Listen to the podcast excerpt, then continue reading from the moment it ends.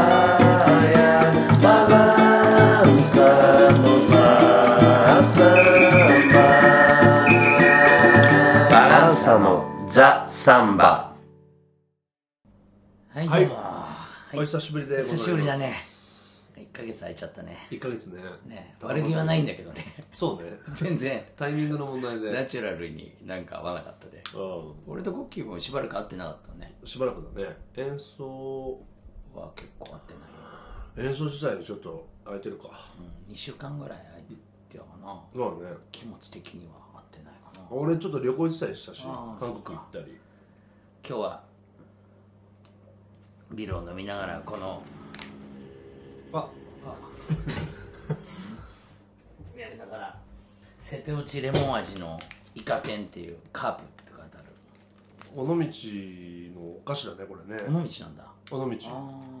尾道といえばいつか脱走脱獄犯が泳いで渡ったとこだよねーあれね、うんああなるほどねこの間俺あのー高松ライブの後うんあ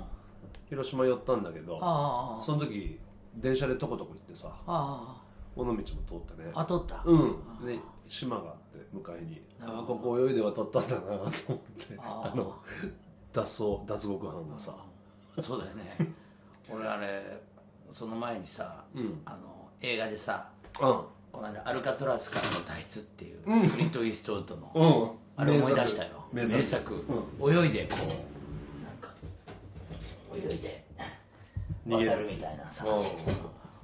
ちょっと無理じゃないかって言われてるところ行くってい行っちゃううでで渡れたっていうさ、んうんあっちの方は多分捕まってないんだろうけどその後やっぱりねうんいやでその瀬戸内レモンがさうん子供に人気ないよこれ売れ残っちゃったのいくらいくら家に置いといても誰も食べないちょっと最近ここすまあ10年ぐらいなぜか広島はレモン推しうんでもすごい押してるからねでも難しいよねスナック、美味しい美味しいっつって食べる感じじゃないもんね、食べるけどうん止まらないって感じじゃないよね止まるよね子供とか素直だからさあこれもういいわみたいなうん一個食べてあもういいわみたいな感じになるからさ自然売れ残るってね そうだよ戦後の子供だったら何でもよくて食べたけど今選び放題だからねそうだねちょっとその辺考えてほしいねそうだねカープもさこれのためにさ、なんつうの協力してるわけじゃないでも多分ねカープはね、あのタダで使わせてるんだよ何でもあそうなの、自分あらのくまモンと一緒でさ多分これとこういうのって取ってんのかなケチといえばケチな球団だけいや俺さこの間驚いたのはさ、どテレビ見ててさ、ん車にさ、のナンバーにさ、いろいろ絵が描いたりするようになったじゃうんないうんうんなるのかなうん見てたらさカープのうん坊やも出てきたけどあれ広島市じゃなくて、それこそ福山だから福山だよね福山だっけうん、福山かなんかでんそれ撮っちゃってて、んなんで広島じゃないのかすごい不思議だったんだけど福山もカープなの一応まあ広島県だよねだよねうんだけどまあ球場があるのは一応広島広島市だよね、まあ福山なんか大人の事情があるんじゃないのだよね カープって言ったらやっぱりどうしても広島市っていうか広島市広で島使わせてあげればいいのにねと思うけどね、まあ広島全体で見りゃいろいろあるだろうけど仕事でしょあれね県じゃないもんねあナンバープレートナンバープレートさうん市だよねしなんで福山でカープ坊やなのか、ちょっと違和感がうん、と思ったけどねああちょっと勘違いするじゃんそうだねあここカープの町かっていうふうになっちゃうってことね福山は特別選手の宿舎があるわけでもないでしょやっぱり球場の近くでしょみんな、ちなみに俺今日これから東京ドーム行ってきますけどいいね野球か今年初めてえ今季違うん今季初今季初かなちなみに今の時点でカープはないなの今1位なんだよねあこのみんながサッカーサッカー言ってる間言にってる間にねフッチボールフッチボール言ってる間にカ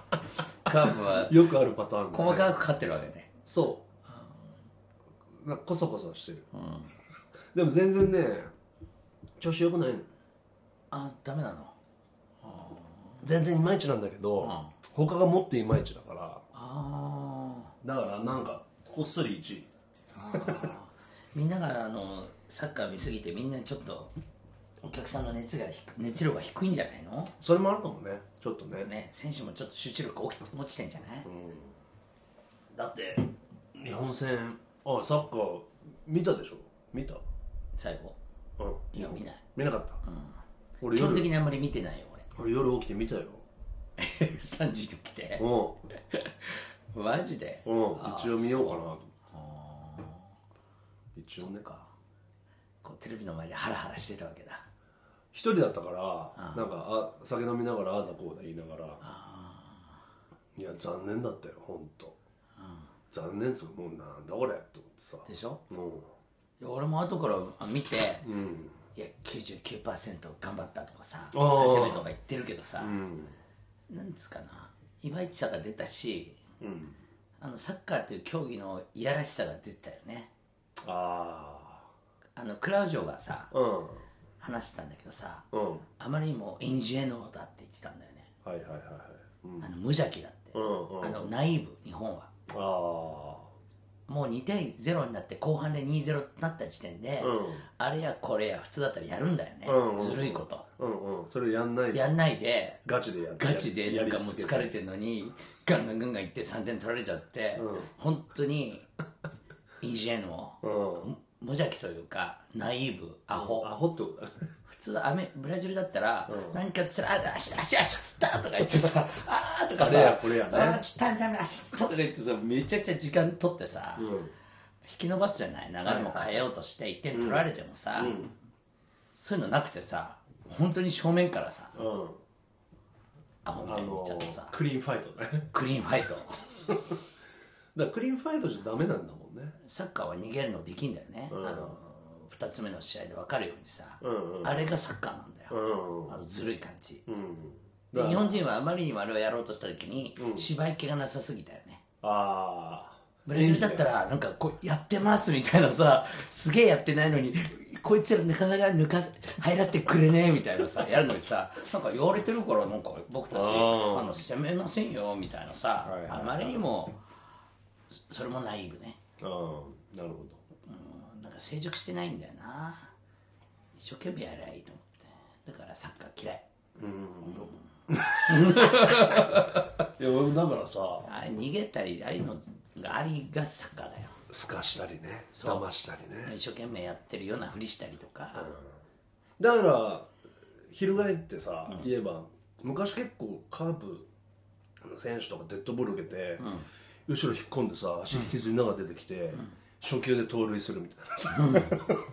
くそせこいことやってたよねあ痛いふりして、あもう絶対走んねえなとそう思っもうて足引きずりながら出てきて初球に初球盗塁っても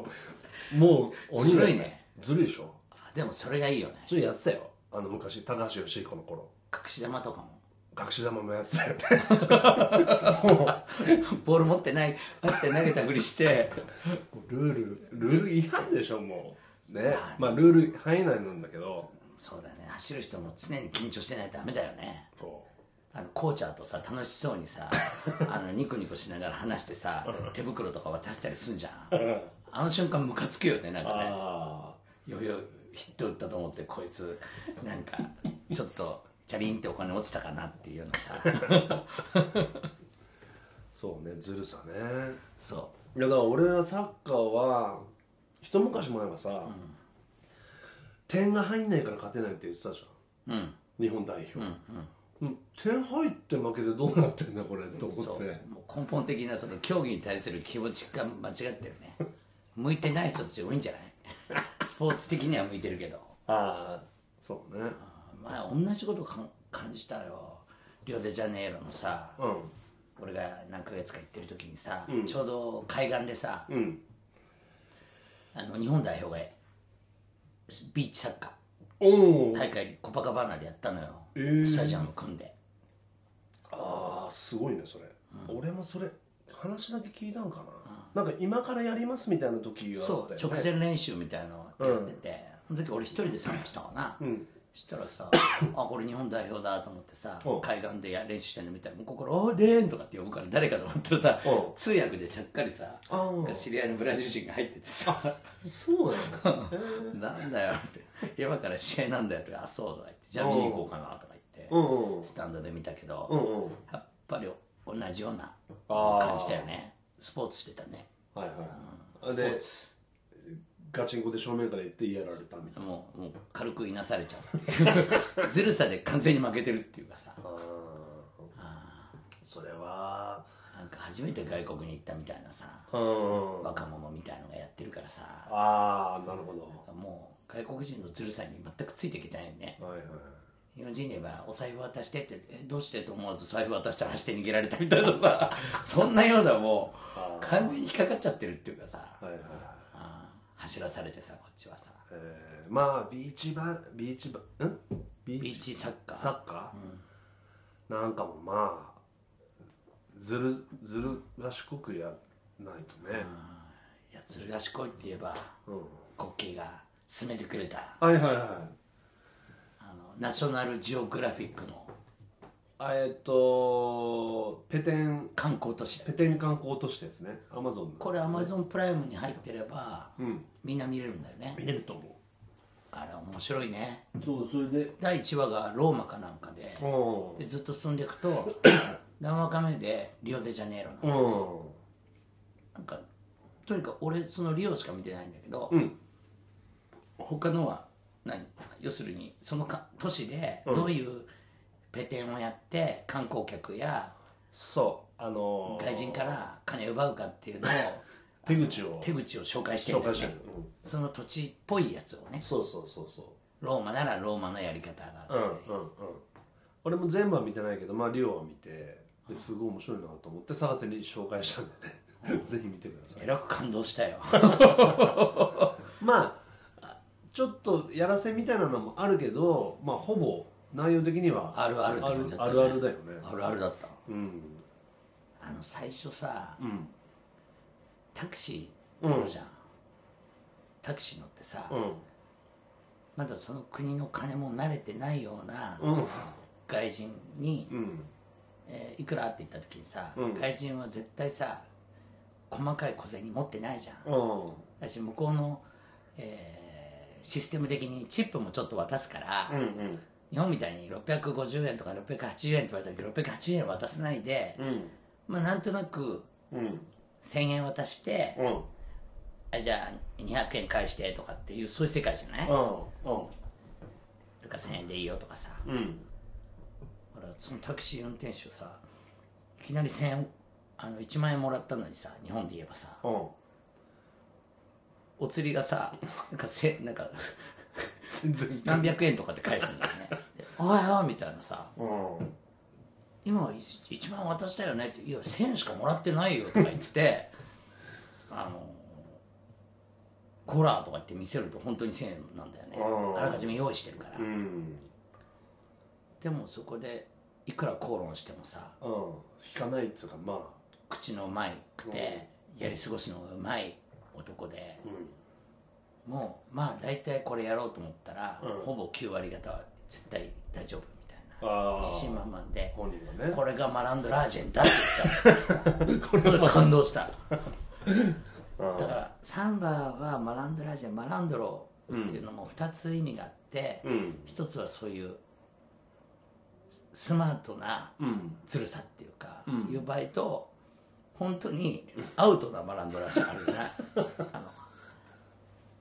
本当に悪っていう意味ですか悪だね悪うん平気で人殺したりとか、2つあるけどいい意味でのマランドロ、マランドラージェンだって言ったんだよねそのタクシー運転手、これはよくサンバでさ、うんあのマランドロとか言ってさ、うんエスコーラやってサンバパレードやってる人たちはマランドロとか言うと白いスーツ着て白い帽子かぶって、なんかくねくね踊るっていうさ、そういう男たちは思うかもしんないけど、まあ要するにそういうことだよね、うんそういうずるさっていうか、うんここういうずるさやらせたら絶対負けないっていう、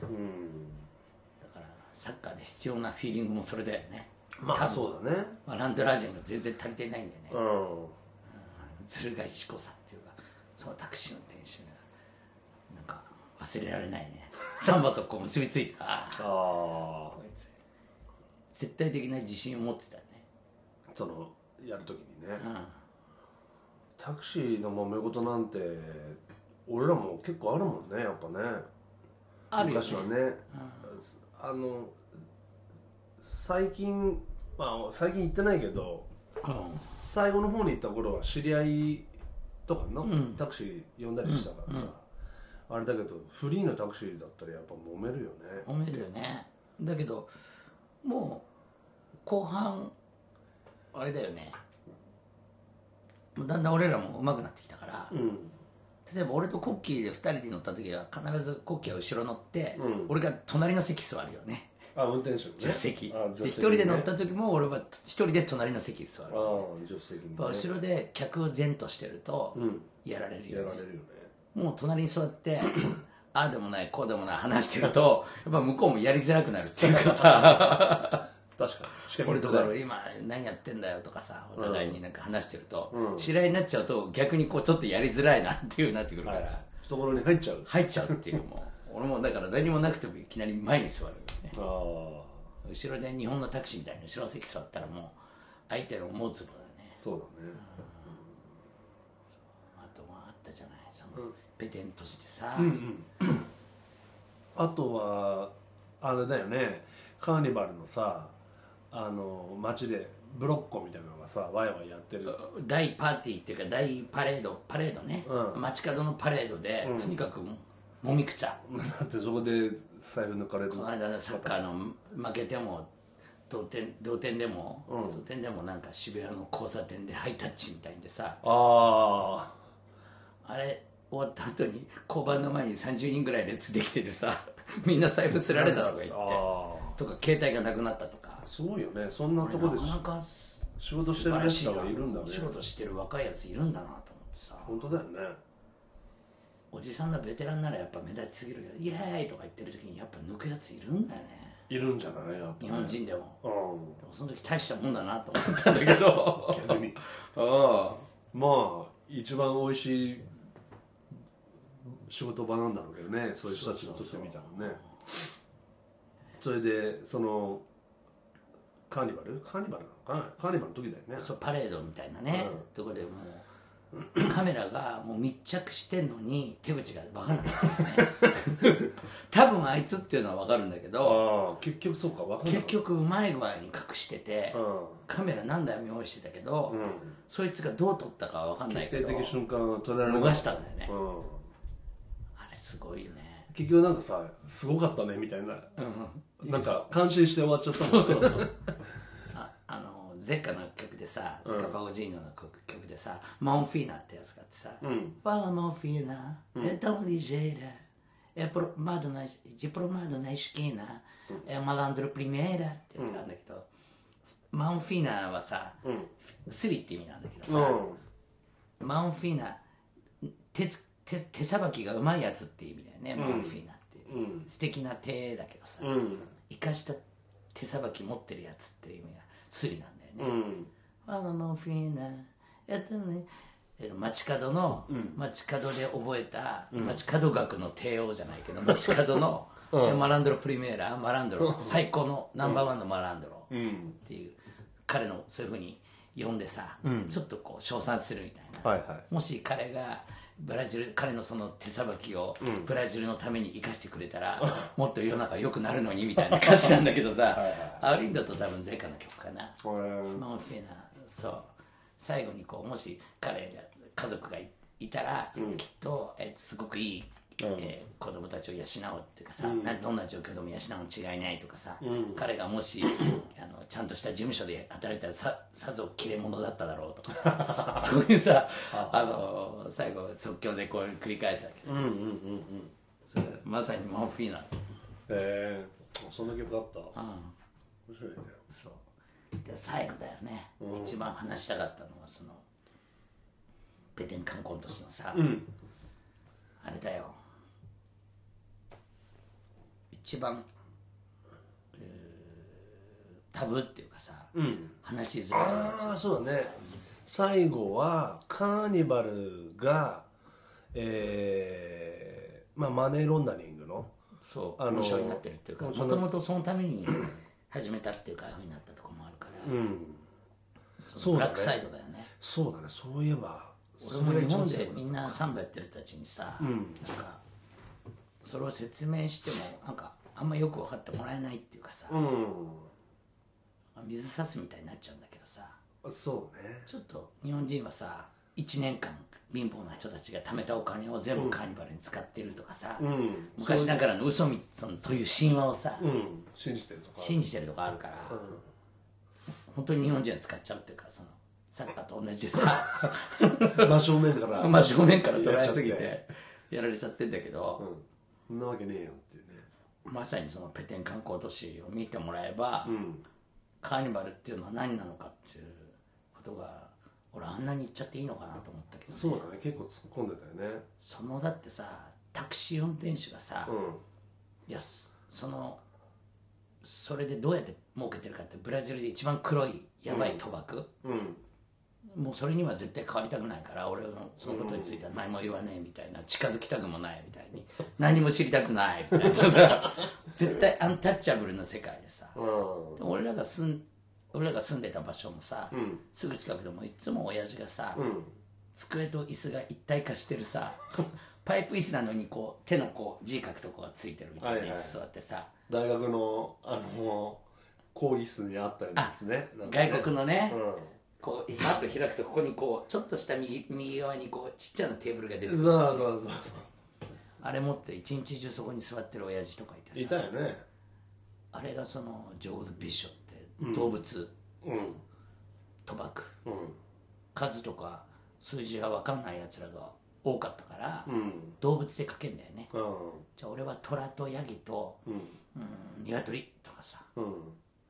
ナンバーズみたいなもんだよねナンバーそうだよね、で何時間後かに指令が来て、で今回の当たりは虎と、えーあれだから 2, 2個当たったからはいラッキーねみたいなうん24ぐらいまであんのかなあるよね、これまたゼッカの曲でさ、うんあのジョージ・ビッシュのことをさ、ベトセン・ブラストが作った曲だけどさ、一1からさ、ずーっと1番はあのなんとかで、とか犬で猫犬で猫でみたいのをずーっと延々と24ぐらいまでずっと朗読すんの朗読あの歌になってる歌になってるうん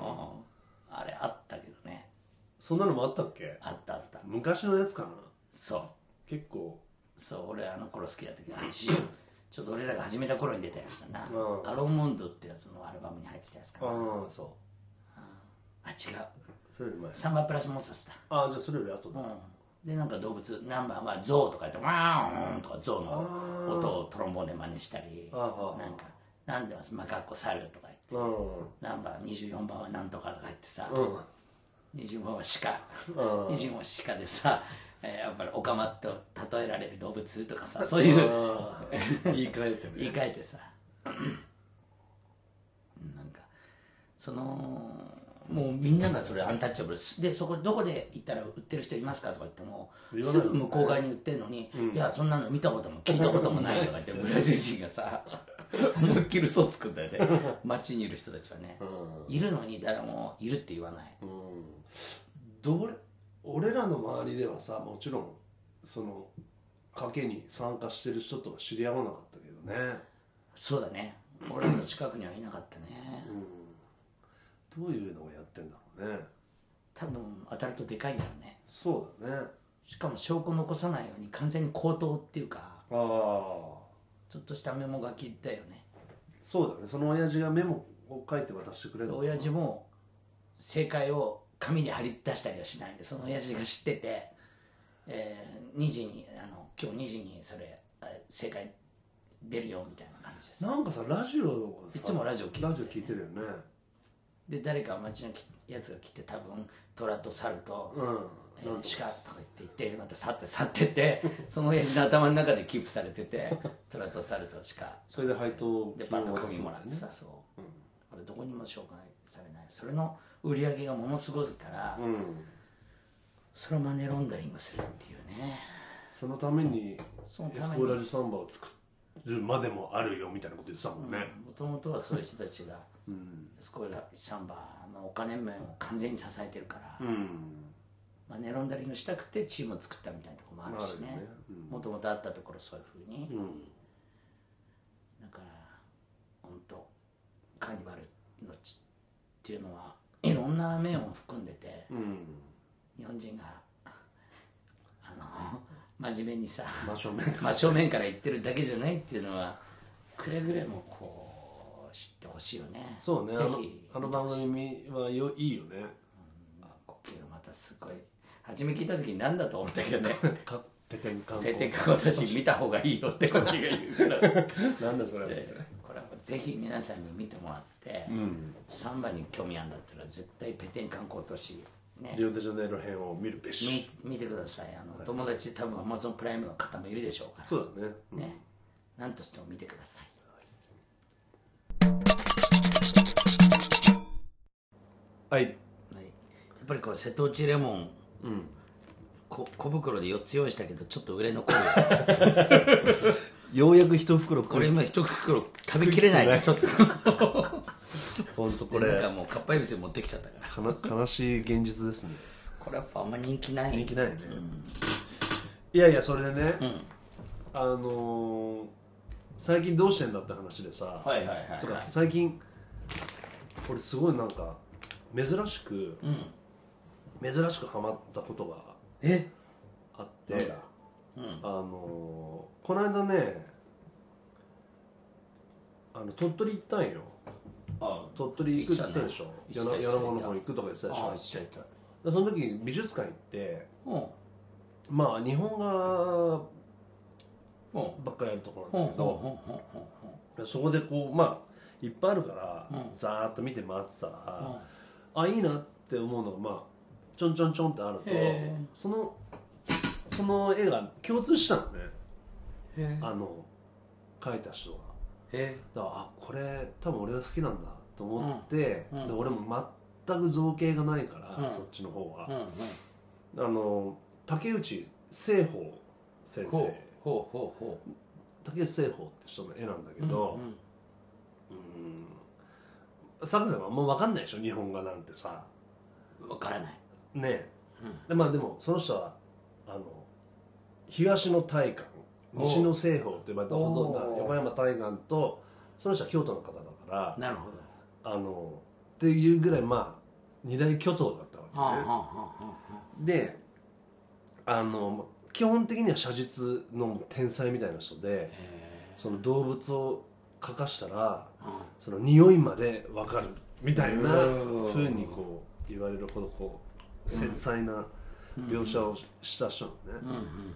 なんだけどうーんあそうそれで、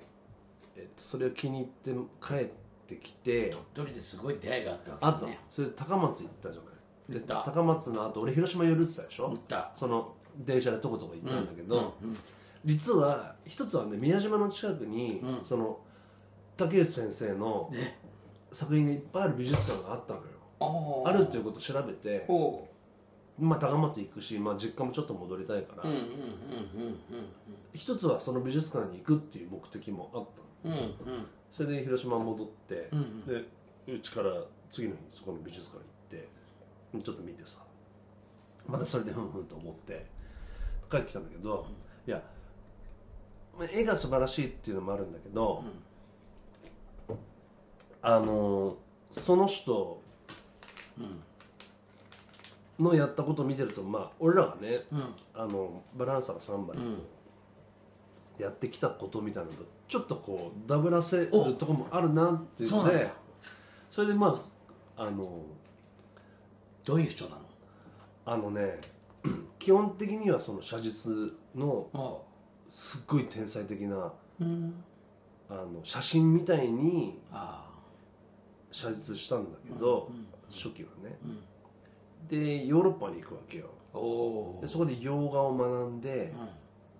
まあ写実といったら向こうが大先輩だもんねでそれと同じようなとこことも学学びその後また中国にも行って、わおでちょっとその水墨画みたいなやつを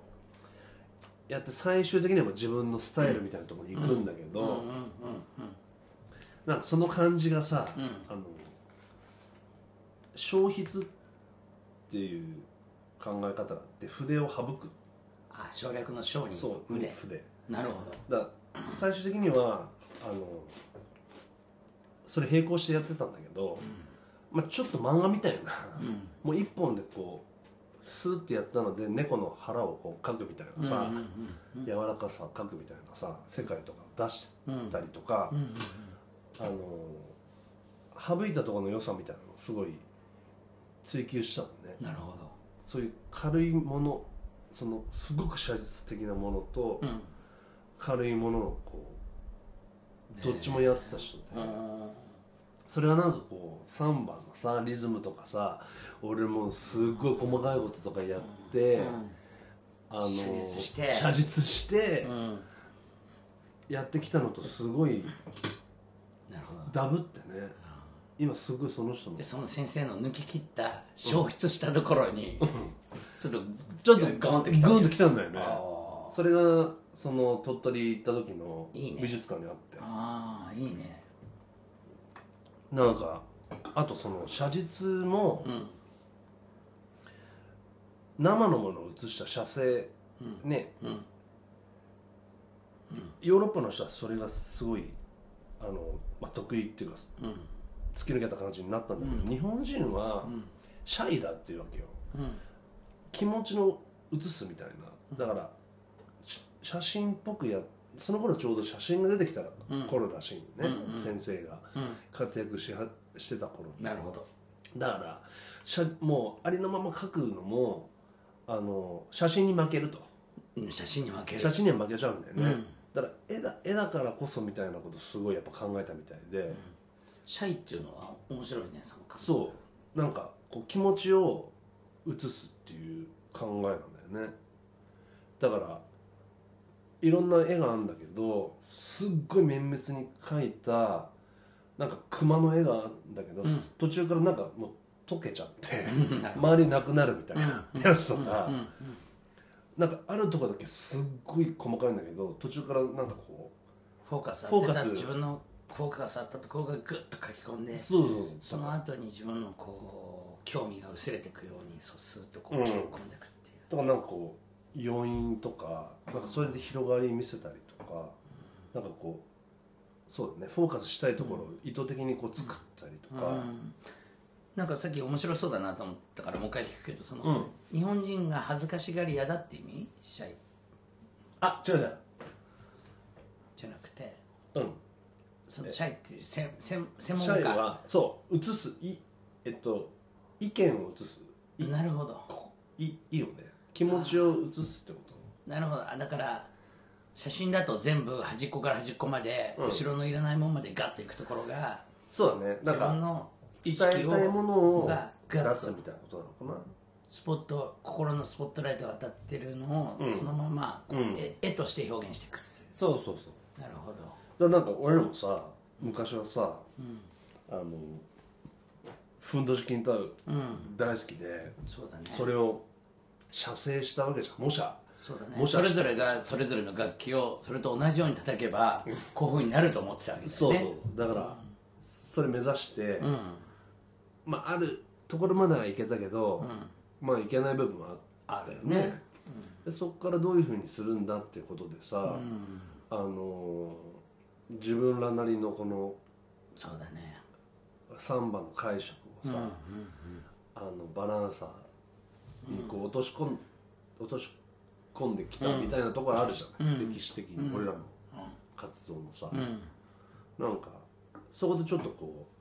うダブルだなっていうかああいいねうん分かるよ俺もブラジル行って、ん今ブラジルに行ってやつらの、やってるやつの演奏を見ると、うんやっぱそういうデリカシーがないっていうかさ、ああその濃淡がないからさ、うんうん文句言ったことあるよあああのガロ監督のマルセロにさだろうつ なまんないおお前らの絵はなんかもう端っこの端っこまで描きすぎなんだよ、みたいなさふわっとこうふわっとこうなんか、ね、描かないとこは描かないで、うん日本人の絵を見てみろみたいにさそれなんつってたのあーすごい感動してたあそそうだな マジでそうだな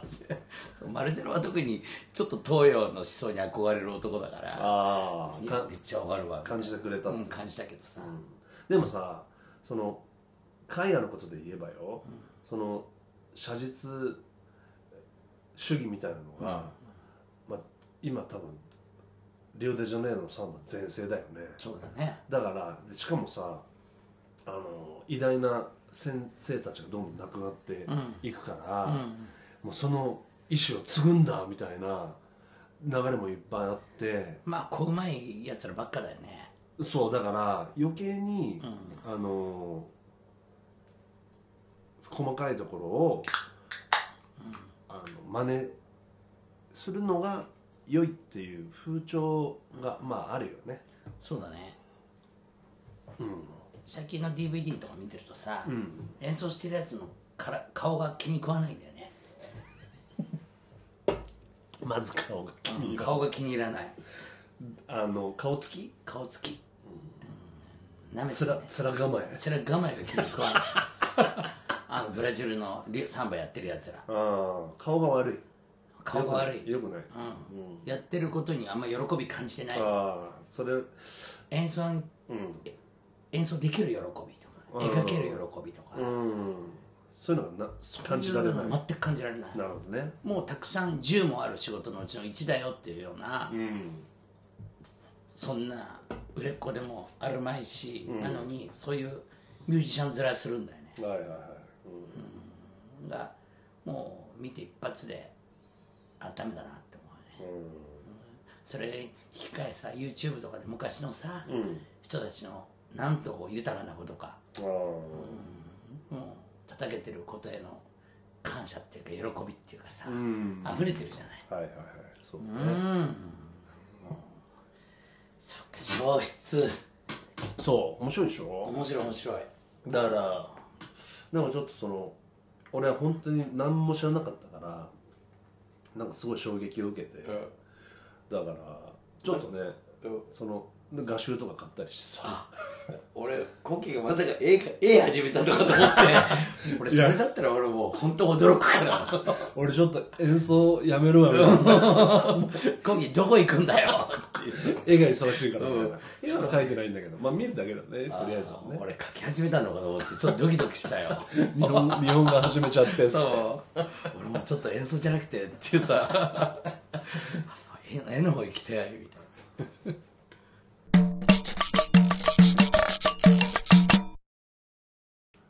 えーではスケジュールをお願いしますバランサーとしては、えー7月14日土曜日プラスオンゼプラスオンゼ19日木曜日大塚ドンファンドンファンそれから7月の2526は名古屋の方で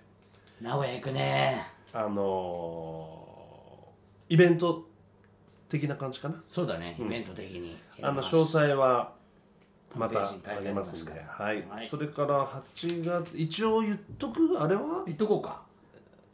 8月はえーっと23日にバランサがありますねプラスさでね、いプラスオンでねそれから27日の月曜日がどうか浅草のサンバカーニバル終わった後にねえードンファン大塚ドンファンですね、それからパ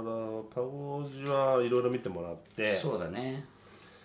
れからお僕が、えっと、7月の8日にエスペートエスペートあってもうそれであと8月に1回やってエスペートはもうおしまいだねそのおしまいを飾るパーティーを31、8月31日にエスペートでやるこれどういう感じなんでしょうかわからなクいラウジオと俺と3人俺らで3人でクラウジオと3人、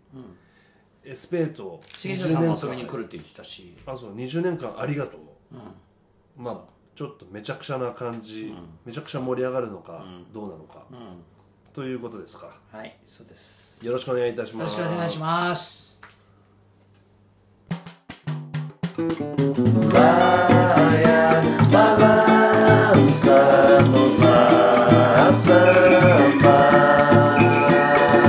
バランサのザ・サンバサのザ・サンバ